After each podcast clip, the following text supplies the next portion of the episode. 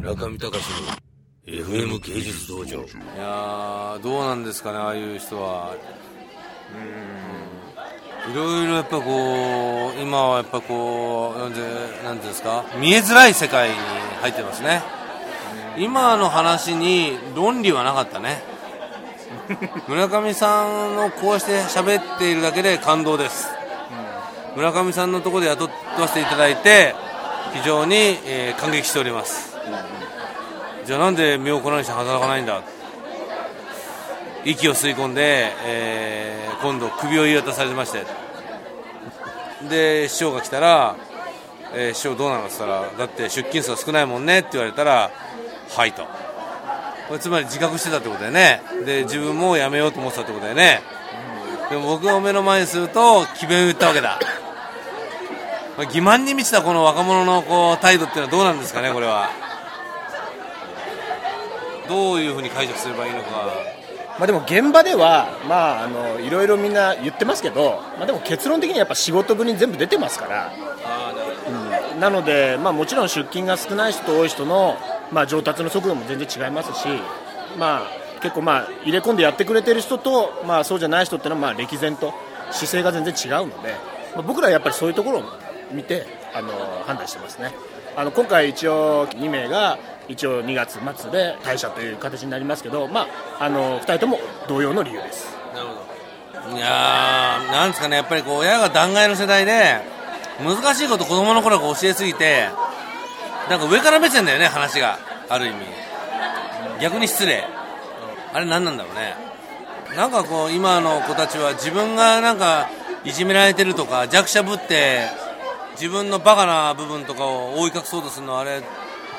どうにかならんもんかね。自尊心はものすごく高いですよね、でお前もそうだったじゃん。まあ、僕もそうだったんですけど。お前はどうやって解決したのじゃ。あ僕の場合はもう大きい挫折を何度もしてるので、まあ、身の程を知ったってことですかね、で今の若い子にどうやってそれを身の程知らせてんの？まあ、そこが悩みどころですけど、まあ、ある程度こう現場でまあやるときはある程度やっぱおだてて使ってるようなでやっぱりそういう部分で社員とかはどっちかっていうと鼻っ柱を折って教育するっていうような形だから全然まあ接し方とか教育方法は全然違うんですけどある程度やっぱりだからちょっと助っ人っていうかアルバイトの人はちょっとやっぱお客さんモードでどうやってまああのうまく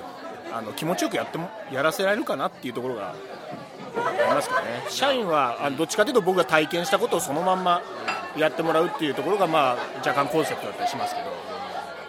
本当に打たれ弱いね今の子ね、まあ、師匠から感じてたけど。師匠なんかちょっと厳しいことやるとさ土手に逃げるんだもん。また古いあ荒川の土手に逃げちゃうんだもん。いなくなったなと思って探しに誰かに行ってこいって言ったら土手で寝てたりするんだよ。いやいやもう物理物理的にもうちょっと場所を変えないとと思って。でね逃げてバナナをこう郵便受けに入れて食べたとか食べてないとか みんなでか24時間体制で監視したりとか。もう大変だったんだよこいつはこいつで。大変ということですね。俺はね厳しくないと思うよ。言っちゃうけどだって自分が選んだある程度好きな方向性の仕事やってんだもん。だって突然人材派遣でね寿司作れっつってさ防腐剤巻かる巻くような仕事だったら大変かもしれないけどねまがいでも絵が好きで自分も作家になろうと思って有名な作家さんのさ工房を手伝ってて専門職でだんだん面白みを覚えてそれで仕事覚えてきて面白いなとかって全然悪いことないよな。あのそういう意味では僕とかが若くて絵描いてた頃とかはやっぱり自分でこう頑張っちゃうと今度こいつはちょっとできるかなっていう話になってくると今度逆に絵を描くだけじゃない仕事っていうのがこうあの任されたりとかしてみんなそれが結構不満だったりしたみたいなんですよね。今そうだよな。だからそれで掃除とかさせられるの嫌だって言うからさ今時の若者ね掃除とかさまず掃除からだったのに嫌だって言ってやめちまうからさ掃除のおばちゃん雇ったんだよな。こんなんだったら雇ってやろうじゃねえかと思ってさ最近うちの前の漬物屋がいっぱい潰れてっからさ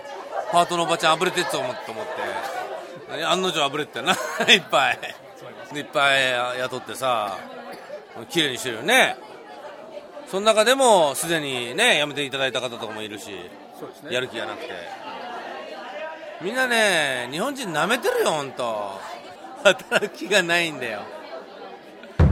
中見隆の FM 芸術道場。